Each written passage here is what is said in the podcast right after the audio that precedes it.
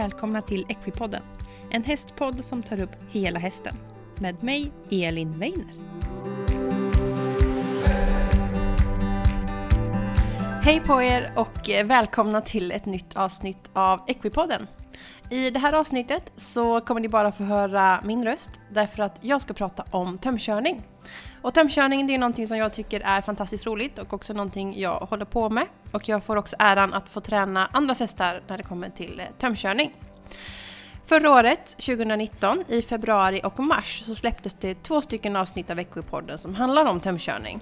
Och i det första avsnittet så pratades det om utrustning, positioner och hur man börjar.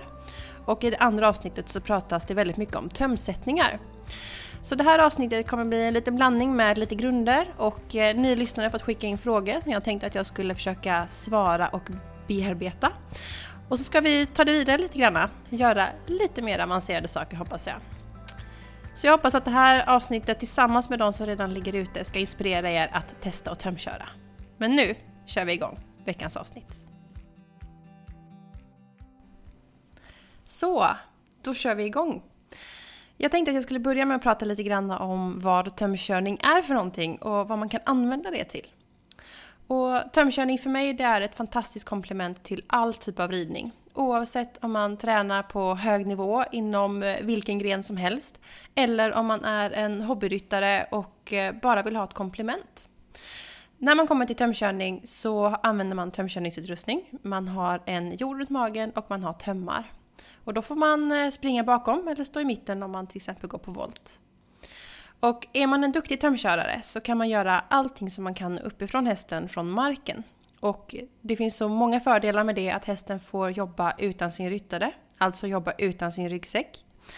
Och eh, det kan vara stärkande övningar, det kan vara utbildande övningar, så att det är verkligen för alla kunder jag har fått jobba med har varit inom massa olika discipliner. Jag har självklart hållit på med de vanligaste, hoppning, dressyr. Men jag har också träffat hästar som har på med västen, eh, distansritt, sportkörning av olika typer, eh, akademisk ridning. Så att tömkörning är verkligen för alla och eh, det är en fantastiskt bra grundmetod att arbeta med hästen för att stärka sin häst. Och eh, som jag sa så är eh, tömkörning ett otroligt bra komplement till ridningen. Och eh, man kan använda tömkörning till väldigt många olika saker.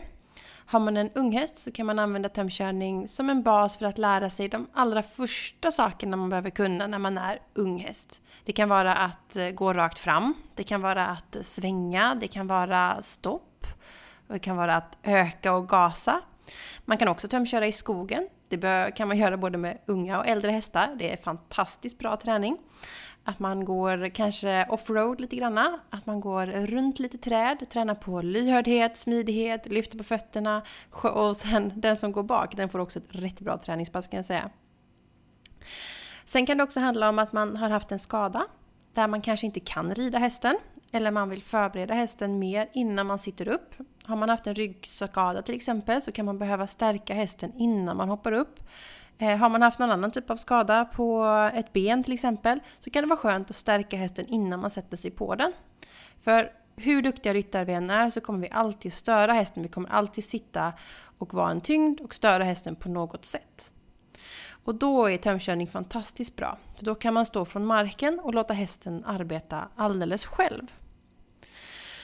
Det kan också vara så att man har ett problem och inte riktigt vet vart det sitter. Och då kan man ta hjälp av en duktig tömkörare eller om man tömkör regelbundet och är duktig själv. Att bara ta bort sadeln, att ta bort ryttaren och ta bort allting runt om så kan man få se hästen. Och då kan man se vad är hästens problem och vad är ryttarens problem. För ibland kan det vara så att vi ryttare är snea, vi sitter snett, vi kanske inte har en fullt anpassad utrustning som gör att vi skapar snedheter och spänningar hos våra hästar. Och eh, tar man bort alla de sakerna och sätter på en tömkörningsjord och ser hur det går, då kan man se ifall det är ryttaren som är sned, eller ifall det är någonting med sadeln till exempel, eller om det faktiskt är någonting hos hästen. För har hästen kvar problemet när vi sätter den under töm, då skulle det kunna vara så att problemet har gått ner i hästen. Och att använda tömkörning på det sättet som en analys kan ge viktig information kring hur man ska leta vidare och hur man ska arbeta vidare för att kunna hitta det som är ett problem. Ibland möter jag också kunder som kanske kommer och säger att jag har väldigt svårt att ställa åt ena hållet. Och jag vet inte varför. Och där kommer återigen tömkörningen in som ett jättebra komplement. Att ta bort utrustningen som jag sa, ta bort sadeln och titta på hästen. Vad gör hästen egentligen? Har jag svårt att ställa till höger och jag tömkör i höger varv på volten? Är det svårt? Ja eller nej? Och varför är det då svårt?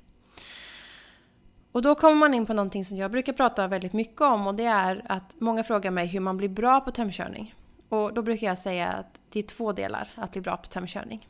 Den första delen det handlar om att kunna hantera utrustningen, att hantera tömmarna för de är ändå ganska långa. Att göra det på ett säkert sätt och ett eh, självsäkert och tryggt sätt så att man kan korta när det behövs, man kan länga när det behövs och man känner sig van att hantera tömmarna. Eh, och i det ligger också att kunna hantera hästen såklart. Om hästen svänger så måste jag vara snabb nog att parera mig, att jag har rätt position, att jag är trygg i det, att jag använder spöet på rätt sätt om jag vill ha ett spö med mig när jag tömkör. Så de praktiska delarna, det är en del att bli bra i tömkörning. Men den andra delen som jag verkligen vill trycka på när ni lyssnar på det här, det är att man måste kunna se hästen. Att bli duktig på tömkörning handlar väldigt mycket om att se hästen och se vad hästen gör. Att eh, när man är på volten till exempel, eller är, när man går på rakt spår, att se vad är en korrekt form hos hästen. När går hästen i en korrekt form med nacke, med rygg, med mage, med bakben och hela paketet? För det är inte bara så att man springer efter och hoppas att det ser bra ut, utan man måste också vara väldigt noga med hur sätter den sina bakben? Om jag till exempel gör en öppna, hur ska en korrekt öppna se ut? Hur ska ställningen vara? Hur ska frambenen vara? Hur ska bakbenen sätta sig? Hur ska välvningen i kroppen se ut? Är hästen överställd? Bär den sig själv eller blir den springig? Har den med sig magstödet för att lyfta ryggen? Och så vidare. Och att bli bra på det, det handlar ju dels om att kanske ta hjälp av en dressyrtränare när man tömkör. Istället för att rida för sin dressyrtränare så kan man ju mycket väl tömköra och ha mer en diskussion kring när går hästen rätt? Att lära sig titta på vissa linjer på hästen. När ser man magmuskulaturen till exempel? Hur ser det ut när den jobbar? Eh, det kan också vara att man tittar på och läser böcker. Det tycker jag är väldigt roligt. Att man läser och ser vad är en korrekt övning? Det finns jättemycket bra material när det kommer till eh, domarkommentarer till eh, olika dressyrprogram. Där kan man se vad anser en dressyrdomare vara en korrekt öppna eller en korrekt skänkelvikning. Eh, Youtube och internet generellt är ju en fantastisk källa till kunskap. Den här podden är också en källa till kunskap. Att alltid vilja lära sig mer och alltid ha ett driv att lära sig mer, det är någonting som jag personligen tycker är väldigt roligt och viktigt. Att eh, man alltid vill utvecklas och att man alltid vill hitta något nytt och se nya detaljer och, och så. Det är fantastiskt roligt. Men man får inte heller glömma att faktiskt praktisera sin kunskap. Ibland kan jag känna att när jag själv tömkör mycket att man tömkör bara för hästens skull. Men ibland behöver man också ha ett pass som är för min skull kanske. Och ibland säger jag till mina kunder som ska lära sig att tömköra att vi skiter lite i hästen idag, vi fokuserar på dig. Och det handlar ju mycket om att man faktiskt ska lägga fokus på att hitta rätt positioner och de här praktiska delarna.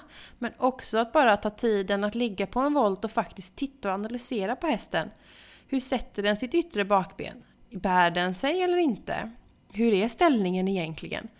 Att låta hästen gå några varv bara för att själv få tiden att tillämpa kunskapen och göra en analys, det tror jag är väldigt viktigt. Så det hoppas jag att ni tar med er från den här podden. Sen vill jag också nämna det här med tömsättningar. För det finns miljoner olika tömsättningar och i Equipoddens avsnitt som kom i mars 2019 så pratar jag om ganska många olika tömsättningar som finns. Och beroende på vad man har för mål med sin tömkörning så kan man använda olika tömsättningar. Jag personligen tycker inte om att använda för mycket. Jag vill ha hästen så naturlig som möjligt och jag vill påverka hästen så lite som möjligt. Där jag inte behöver eh, spänna in hästen eller vara för tung i handen eh, eller bära hästen själv utan jag vill att hästen ska hitta sin egen balans och få jobba på sitt egna naturliga sätt. Så därför vill jag använda så lite inspänning som möjligt. Eh, det finns mycket, det finns ganska tuffa inspänningar som jag ser att många använder och min uppmaning när det kommer till tömsättningar det är att använd så lite som möjligt. Använd bara mer där du verkligen behöver och vet Tänk efter, vet hur tömsättningarna påverkar hästen. Här kommer återigen kunskapen som är så otroligt viktig. Att ta sig tid och läsa på hur påverkar den här tömsättningen min häst.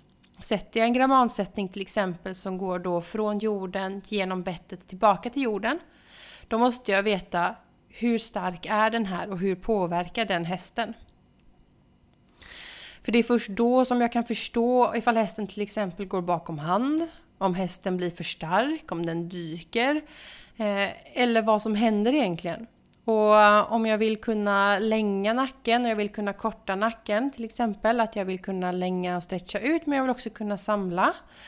Vad kan jag ha för tömsättningar då? En tömsättning som tillåter båda det. Så tänk efter på vad du vill ha för typ av pass. Kanske var du är, om du är i skogen eller om du är i paddockmanegen. kan man ha olika tömsättningar. Och att man tänker efter på hur påverkar tömsättningen hästen och hästens arbete. Det tycker jag är jätteviktigt. Jag kommer inte ta upp några tömsättningar specifikt här och förklara dem. Eh, men tänk efter och läs på innan du väljer en tömsättning på din häst. Jag tänkte också så här i början att jag skulle prata lite om säkerhet, för säkerhet är jätteviktigt. Eh, hur snäll häst man än har så är det ändå fl liksom flyktdjur och det är flockdjur. Så man vet aldrig riktigt hur de kan reagera. Och säkerhet är A och O i allt vi gör när vi hanterar våran häst. Eh, när jag tömkör har jag alltid hjälm på mig. Jag har också alltid handskar. Och eh, det är en självklarhet för mig. Jag kan dels bli sparkad och då är det väldigt skönt att skydda det viktigaste jag har och det är faktiskt min hjärna. Det är den som ser till att min kropp fungerar. Eh, och handskar för att det är väldigt slitigt i händerna. Och om en häst drar i mig, då är det väldigt skönt att ha handskar. Man kan ju ramla och så vidare och jag har kunder som tömkör med eh, säkerhetsväst och det tycker jag är fantastiskt bra. Det ger också ett skydd om man skulle ramla till exempel eller få en spark i sidan. Eh, eller att man kan bli släpad om man fastnar i en töm eller vad som helst. Så säkerhet är otroligt viktigt. En till del i säkerhet som jag vill ta upp det är ju avståndet till hästen. Och det kan vara lite svårt att eh, bedöma. Men eh, när man går bakom hästen så är det viktigt att tänka efter. Ta hjälp av en spegel om du är till exempel i ridhus. Att se att du har ett sparkavstånd. Hästen kan sparka till och du ska vara på ett lagom avstånd där du inte blir träffad.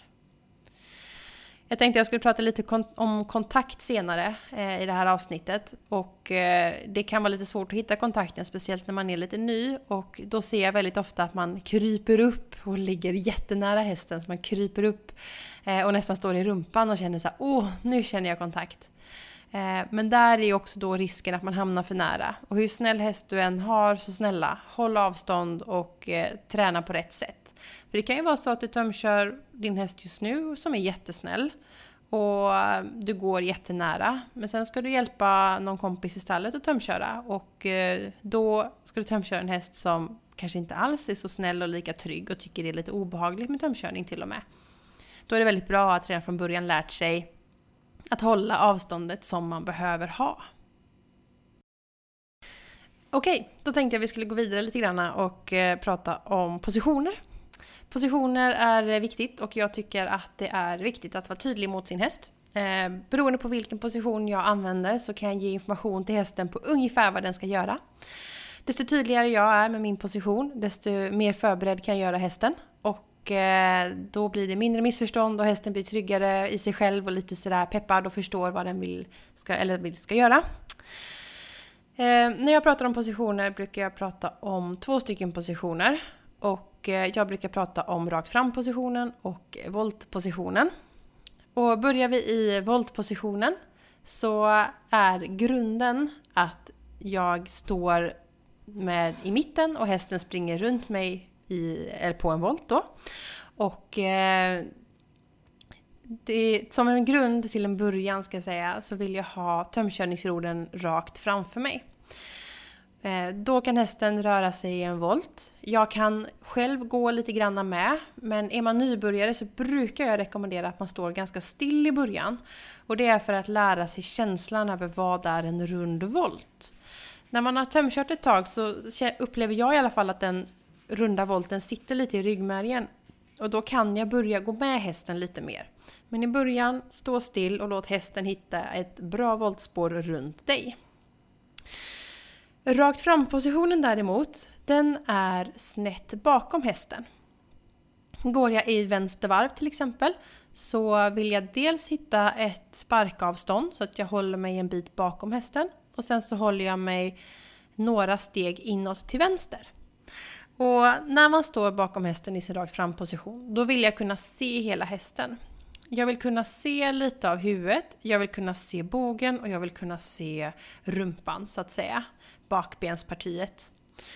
Eh, och det handlar om att jag vill kunna se då, om man tittar på huvudet, så vill jag kunna se öga och eh, näsa för att se ifall hästen är ställd rätt. Ifall den vinklar in huvudet till exempel, då jag bara ser ögonsidan men inte nosen. Då måste jag korrigera det. Sen vill jag kunna se bogen eh, och det är lite trixande att lära sig men jag ser till exempel om hästen lutar in i bogen eller om den rundar sig i bogen. Och så vill jag se bakbenen. Eh, hur sätter den bakbenen när den är rak under sig och följer bakbenen frambenen i rak riktning till exempel. Eh, och då måste man då i vänstervarv gå några steg in till vänster. Jag brukar säga ett snäpp in till vänster. Men exakt var den positionen är, den är snett bakom hästen, du ska inte gå upp bredvid hästen och du ska kunna se hela hästen. Och där får man laborera lite granna. Eh, många kan gå lite för långt in, för man vill se lite för mycket kanske. Eh, och vissa går precis bakom hästen. Precis bakom hästen, det är ganska självklart, då ser man ingenting. Men in lite till vänster. Där är rakt fram-positionen. Och eh, när man tömkör så kan man göra både, både på rakt spår och man kan vara på volt. Och är du på rakt spår och ska gå över till volt till exempel, då går du i din rakt fram-position så du går snett bakom hästen. Och eh, sen förbereder hästen med en halvhalt, att nu ska det hända någonting nytt. Och sen brukar jag då från min rakt fram-position gå rätt ut, om jag går vänster varv, till vänster. Och gå upp så att jag traskar upp i min rakt fram-position. Samtidigt som jag ger efter på min yttersida. Leder med min innerhand till vänster. Då kommer hästen se att ah, nu är hon ju där, då ska jag gå på volt. Då kommer hästen automatiskt att forma in sig för att börja ett voltarbete. Och eh, där hjälper man hästen oerhört mycket och man får en väldigt enkel övergång till volt. Samma sak om jag står i min voltposition, då jag har jorden framför mig. Att jag kan korta upp yttertömmen, göra en halvhalt, traska in i min rakt fram-position och hålla lite i yttertömmen, ge efter på innertömmen så att hästen kan rakställa sig. Då kommer hästen se att okej, okay, nu är hon där bak, då ska jag gå rakt fram. Och hästen kommer lättare då kunna följa ut på långsidan. Om man inte är så tydlig med de här sakerna så kan man få problem med att hästen fortsätter gå på volt trots att man själv vill gå rakt fram. För att hästen är osäker på vad du vill. Och tvärtom att hästen inte svänger in på volten eller att det blir en hastig sväng in till volten eh, för att hästen upptäcker lite sent att oj, jag ska tydligen gå på volt. Så eh, ta med er det och testa och jobba med de här två positionerna till att börja med så får ni en bra grund. Mm. Vi lämnar positioner och hoppar vidare i eh, nästa ämne och då tänkte jag skulle prata lite om kontakt. För kontakt kan vara ganska svårt eh, och många jag träffar tycker att oj, jag har så mycket kontakt eller jag har ingen kontakt och hästen springer precis var som helst. Ehm, kontakt är svårt eh, och det kan vara väldigt svårt att förklara så här i en podd, men jag ska försöka. Eh, jag tycker att man ska ha mycket kontakt på yttertömmen. Om man har ett till exempel ledande tömsättning på insidan. Eh, jag kan ju ta min grundtömsättning som jag använder kanske i 80-90% av fallen när jag tömkör. Då har jag på min yttersida så har jag från min hand så går tömmen till jorden och sen direkt in i bettet. På insidan så går tömmen från min hand till bettet och sen tillbaka till jorden. Och då har jag en rak tömsättning på utsidan och jag har ett ledande tömsättning på insidan. Det gör att jag kan jobba mycket med ställningar utan att jag behöver ta för mycket i hästen och riskera att få bara en välvd nacke istället för en faktisk ställning genom kroppen. Men det här pratar jag mer om i eh, ett tidigare tömkörningsavsnitt av Equipodden så lyssna gärna på det igen om det var länge sedan ni lyssnade på det. Men har du den tömsättningen då är det svårt att ha mycket kontakt på inner eftersom att du är i direkt sammanbindning med hästens mun i och med att tömmen går direkt från din hand till hästens mun. Så där måste man vara ganska mjuk och försiktig. Men det är yttertömmen då du ska ha stödet. Och ibland brukar jag säga lite sådär att det är som att hålla ett barn i handen.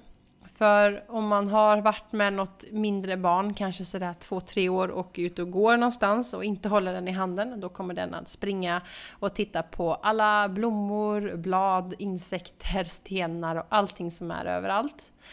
Ehm, men håller man den i handen så kommer den faktiskt gå bredvid dig. Och det är lite samma som med hästen.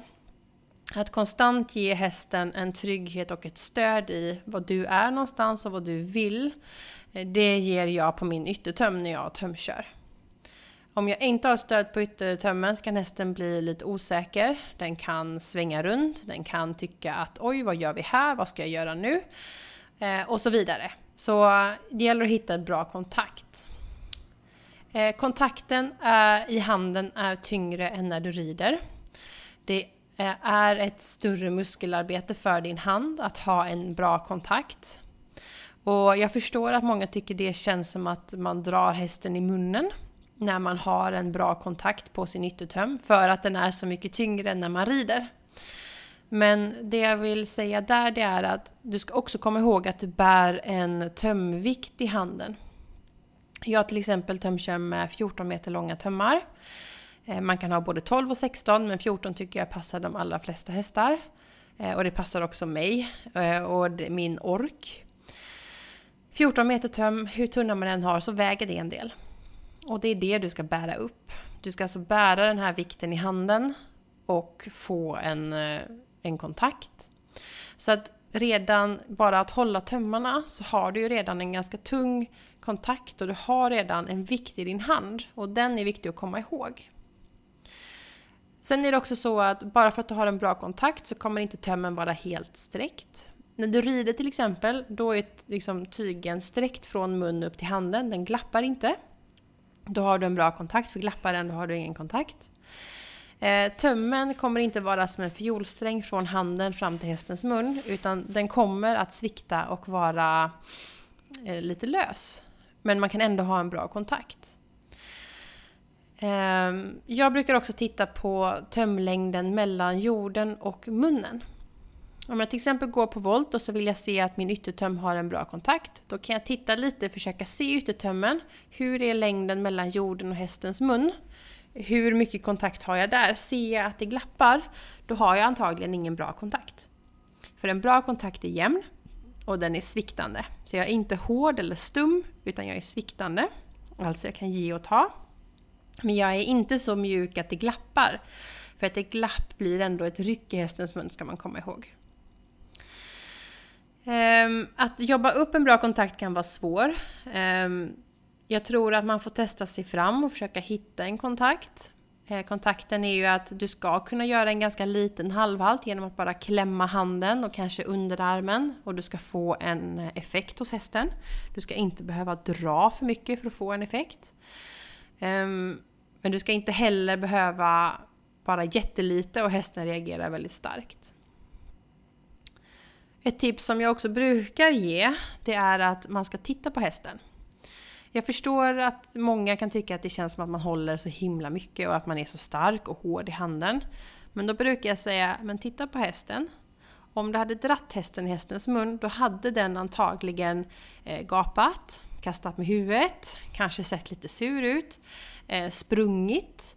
Eh, alla känner sina egna hästar och vi alla har nog någon gång tagit för hårt i hästens mun och sett hur den reagerar. Om man till exempel har varit ute och varit en dålig situation eller vad som helst. Ehm, ett misstag är eh, onödigt om man inte lär sig någonting av det. Så har man råkat ta hästen för mycket i hästens mun någon gång så ta tillvara på och kom ihåg hur hästen reagerar. Så att du när du tömkör kan se att Ja okej, okay. hästen gapar lite eller hästen tuggar väldigt mycket eller hästen slår med huvudet, nu håller jag för hårt. Och jag tror att om ni tänker så och hittar det som ni tycker är en lite hård kontakt, så kan ni nog se att hästen ser ganska nöjd ut. Det är min erfarenhet i alla fall när folk har fått lära sig att tömköra med mig, att de säger att oj, nu känns det som att jag håller jättemycket. Men tittar man på hästen så har den stängd mun, öronen slappar lite och den suger på bettet. Och den lyssnar. Så experimentera, titta på hästen. Återigen, kunskapen om hästen och hästens reaktioner är så viktigt när det kommer till att arbeta och hantera våra hästar.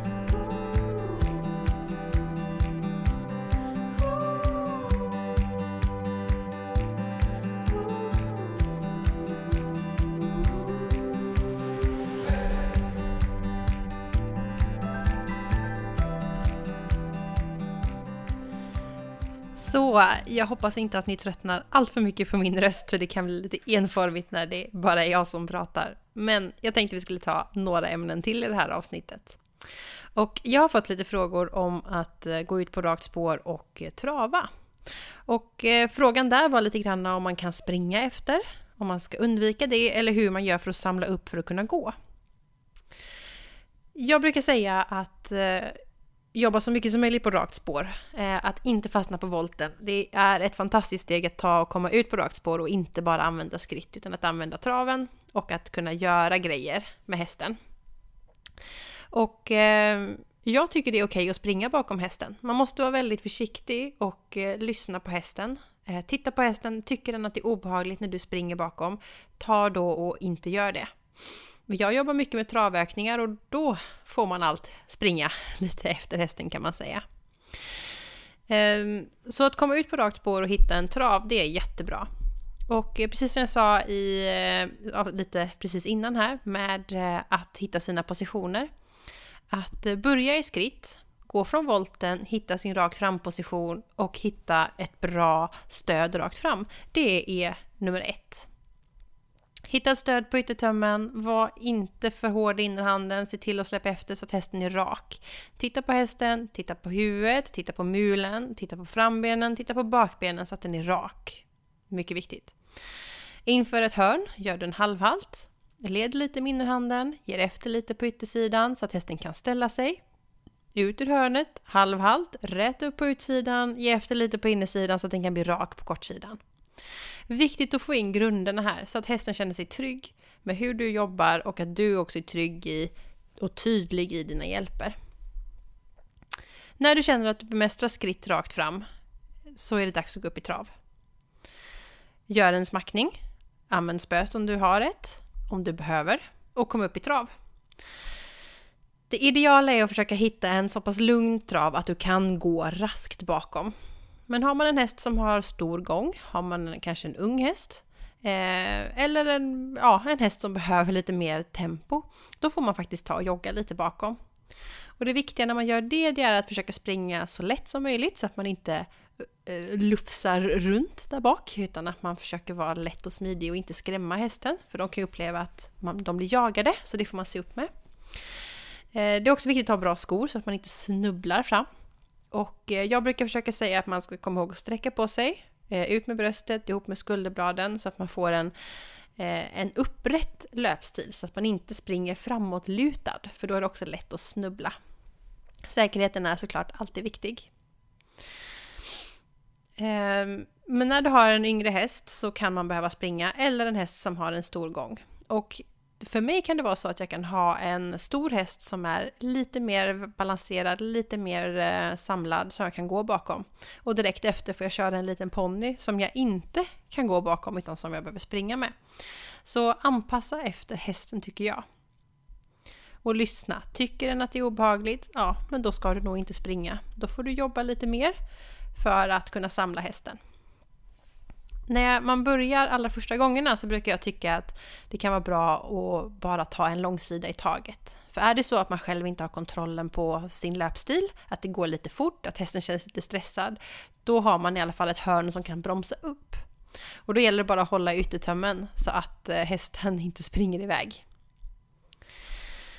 Eh, och målet är att försöka få en samling Och jag brukar, när jag samlar hästarna, göra halvhalter på min ytterhand. Eh, räta upp mig själv, sträcker på mig, tar ett djupt andetag och spänner magen. Precis som när jag rider, för då får jag en effekt ut i tömmen som också är samlande. Eh, att börja med så kan det vara bra att tänka att jag ska inte få en flashig trav, utan jag ska bara hitta en lugn trav. Om hästar som är lite stressade och är lite igång så brukar jag säga att man ska leta efter en terapitrav. Det är ingen jättesnygg trav, kanske vi liknar västernhästarnas jogg lite mer. Att bara få ett, en takt och en balans i traven. Det ska inte vara stort och inte för mycket, så att du kan hitta takten att gå raskt bakom hästen. Jag personligen har väldigt långa ben så jag brukar stapla på och då kan jag hålla ett gångtempo när hästen travar. Men låt hästen trava och spring bakom ifall hästen behöver det. När vi bemästrar det lite grann så kan det vara dags att börja göra lite mer avancerade rörelser och jag tänkte att vi skulle prata lite om öppnan och skänkelvikningen. Och nyckeln i de här två rörelserna det är att hästen går till yttertömmen. För när vi tömkör hästen så vill vi att hästen ska ha stödet på ytter. Och när jag, jag tömkör på det sättet att när jag tar i min yttertöm så vill jag inte att hästen ska titta utåt, utan jag vill att hästen ska lägga lite sin kropp utåt. Den ska välva sig runt en tänkt innerskänkel. Eh, den ska runda sin yttersida, lägga lite vikt utåt, kan man nästan känna i handen. För det vi gör när vi rider, det är att vi jobbar mycket med diagonala hjälper. Vi jobbar med en innerskänkel till en yttertygel.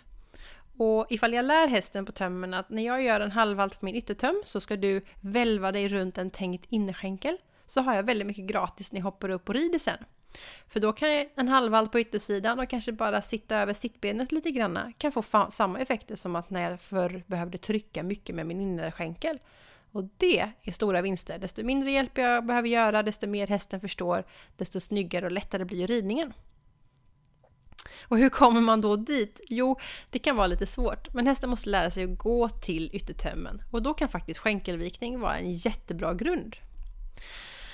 Och det allra första steget, det handlar om att man bara ska få hästen att flytta sig. Går jag i vänster varv så tittar jag på mitt vänstra bakben och när jag tar i min yttertöm så vill jag att hästen nästan ska tänka diagonalt in med sitt vänstra bakben. Samtidigt så försöker jag komma ihåg lite ställning hålla lite, leda ut min innerhand och att hästen då flyttar sig utåt. Och varje gång hästen ens tänker att gå ut till höger så berömmer jag. Det kan man göra både på rakt spår och på volt. På volten kan jag lämna min voltposition och mer gå i min rakt fram-position fast på ett böjt spår. Ta i yttertömmen så att hästen flyttar sig utåt. En vanlig sak som många gör här är att de lägger innertömmen emot hästen och vill liksom trycka hästen bortåt. Och risken där det är att man tar i innertömmen och att liksom trycker på sidan på hästen. Eh, och då glömmer man lite att den är i kontakt rätt in i munnen. Då får man en över, risk för en överdriven ställning som inte är en korrekt ställning och att hästen flyttar sig mer med att skjuta ut bogen mer än att ha kontroll på yttersidan på bogen och trampa under med då vänster bak om jag går i vänster varv. Eh, så börja där. Man kan också göra så att man i en hörnpassering påbörjar hörnpasseringen lite tidigt, gör en halvhalt, hästen kommer automatiskt vilja flytta sig utåt till yttertömmen. Och då har man skapat den grunden. Jag brukar också göra förvända skänkevikningar och de är väldigt bra också när man börjar för då har man en vägg till hjälp så att inte hästen springer iväg. Jag hoppas ni hänger med här nu när ni lyssnar på det här, för det här blir eh, lite teoretiskt att förklara i ljudform. Men om du går längs en långsida och har ett ledande tygeltag på innerhanden, alltså hand, bett, jord, och på yttertömmen så har du hand, jord, bett. Då går du i vänster varv, längs med långsidan hela vägen ner. När du har gått hela långsidan så gör du en volt tillbaka och eh, går tillbaka samma långsida. När du gör det och kommer ut på spåret, innan du kommer ut på spåret, när hästen fortfarande har rumpan innanför och framdelen är nära spåret, då gör du en halvhalt på yttertömmen. Du positionerar dig på vänster sida av hästen, lite snett bakom rumpan, så att du kan nästan gå på spåret när hästens rumpa fortfarande är innanför spåret. Du leder vänsterhanden, alltså din innerhand som nu är mot väggen. Du leder den till vänster och du gör halvhalter på höger sida. Och så tittar du på vänster bak så att vänster bak korsar över höger bak och skapar det här diagonala skänkelvikessteget. Fördelen här är att hästen inte kan gå rakt fram för den kommer då gå in i en vägg. Eh, och den måste då korsa över bakbenet för att fortsätta framåt. Här gäller det att man har tömkört lite grann, alltså att man har lite pejl på hur hästen reagerar. Att man är lite beredd ifall hästen skulle vända för mycket eller tycka att det är obehagligt att backa. Vissa hästar kan tycka det är jobbigt att gå in mot väggen och få lite sådär oj, vad ska jag göra nu? Och då får man vara lite snabb och parera hästen. Så börja inte med det här förrän du känner att du har koll på att du kan styra hästen och du kan läsa av hästen och du kan flytta dig när hästen gör olika rörelser till höger eller vänster. När man har fått det att flyta så att man går längs med långsidan, vänder tillbaka så att du går i det vanliga varvet, hela långsidan ner, gör en volt tillbaka, ställer till då din inner, vänster, bromsar på höger, tittar så att vänster bak gör en skänkelvikning. Så gör man det hela långsidan. Går att göra i både skritt och sen i trav. När du har gjort det då lär sig hästen att när jag tar i yttertömmen, då kommer jag att flytta mig utåt. Då kan du börja vända upp på kvartslinjen, alltså mellan medellinjen och spåret. Där ligger kvartslinjen. Då kan du börja vända upp där. Eh, jag brukar säga att när man börjar göra skänkevikningar åt det hållet så kan man nästan tänka att hästen ska börja gå mot spåret. Så att styr mot spåret så att hästen går rakt. Leder innerhanden till vänster och bromsar på höger så kommer du att se att hästens bakben kommer trampa in under sig. När kvartslinjen funkar, då går man upp på medellinjen. Börja med att hästen får gå mot spåret. Sen leder du, skapar en ställning till vänster och gör en halvhalt på höger för att bromsa bogen och vänster bakben kommer trampa in. Visst låter det ganska enkelt?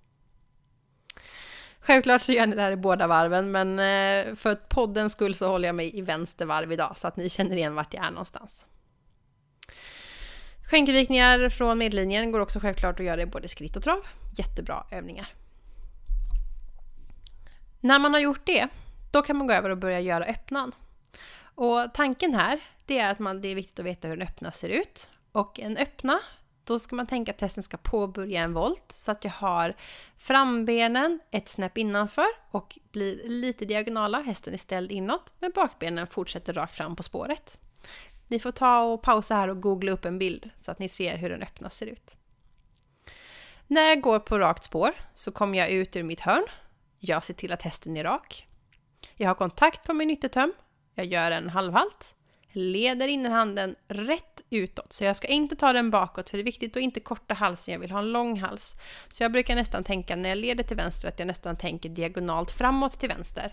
Så att jag inte kortar halsen. Så jag skapar en ställning. Hästen börjar, jag tittar på vänster framben, att det börjar röra sig in från spåret. Och där gör jag en halvhalt till höger. Så när jag gör en halvhalt så kommer hästen tänka, åh just det, då ska jag flytta mig till höger. Så att vänster bakben kommer trampa rakt fram. Så håll innerhanden stilla, håll en stadig ställning och halvhalt på yttersidan så kommer hästen att flytta sig om man har gjort grundarbetet i skänkelvikningen. Jag vill uppmana er att testa. Det här kan vara lite svårt och det låter ju jätteenkelt när jag förklarar det på det här sättet. Och ibland kan det bli så rörigt och snurrigt när hästarna väl kommer igång. Jag vet precis hur det är.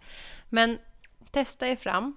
Och jag brukar säga att oavsett vad hästen gör så håll lugnet.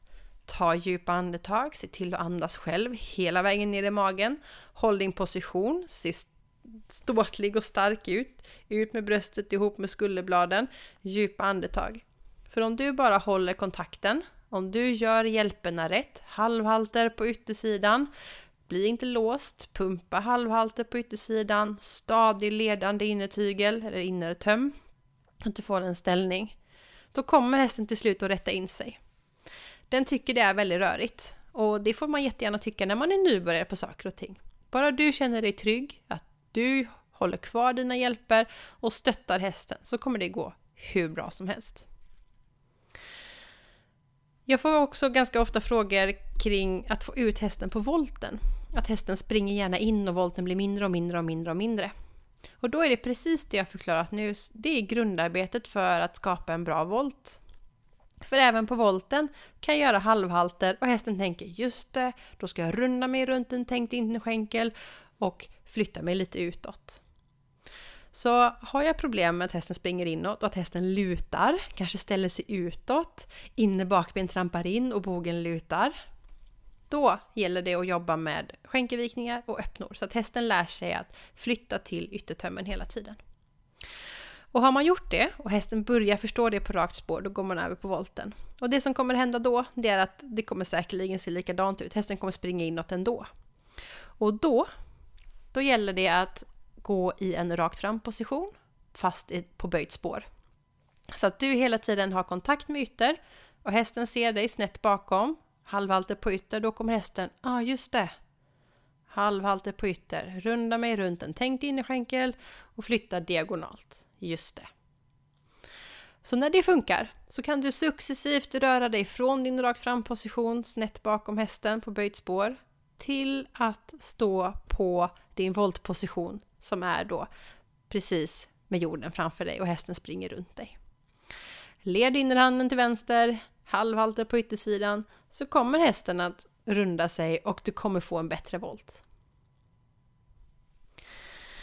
Jag tänkte med det här att jag ska avrunda det här avsnittet och jag vill skicka med er eh, ett stort mått tålamod.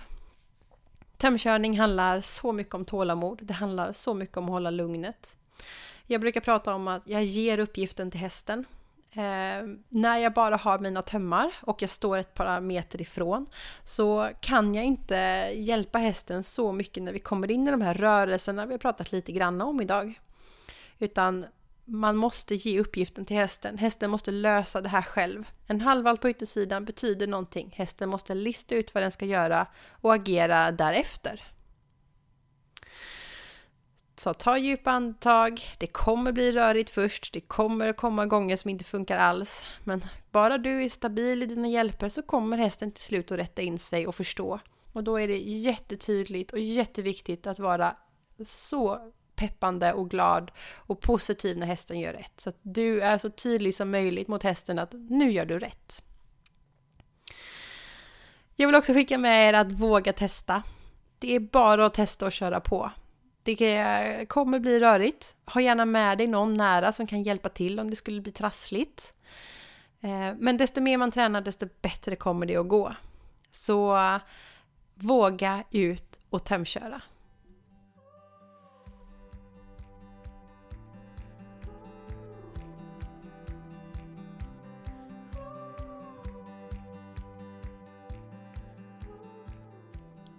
Ja, och med det så rundar jag av veckans avsnitt av Equipodden som har handlat om tömkörning med mig, Elin, hela avsnittet. Jag hoppas ni kunde stå ut och lyssna på det här alldeles eh, eh, monotoma röst genom detta poddavsnitt.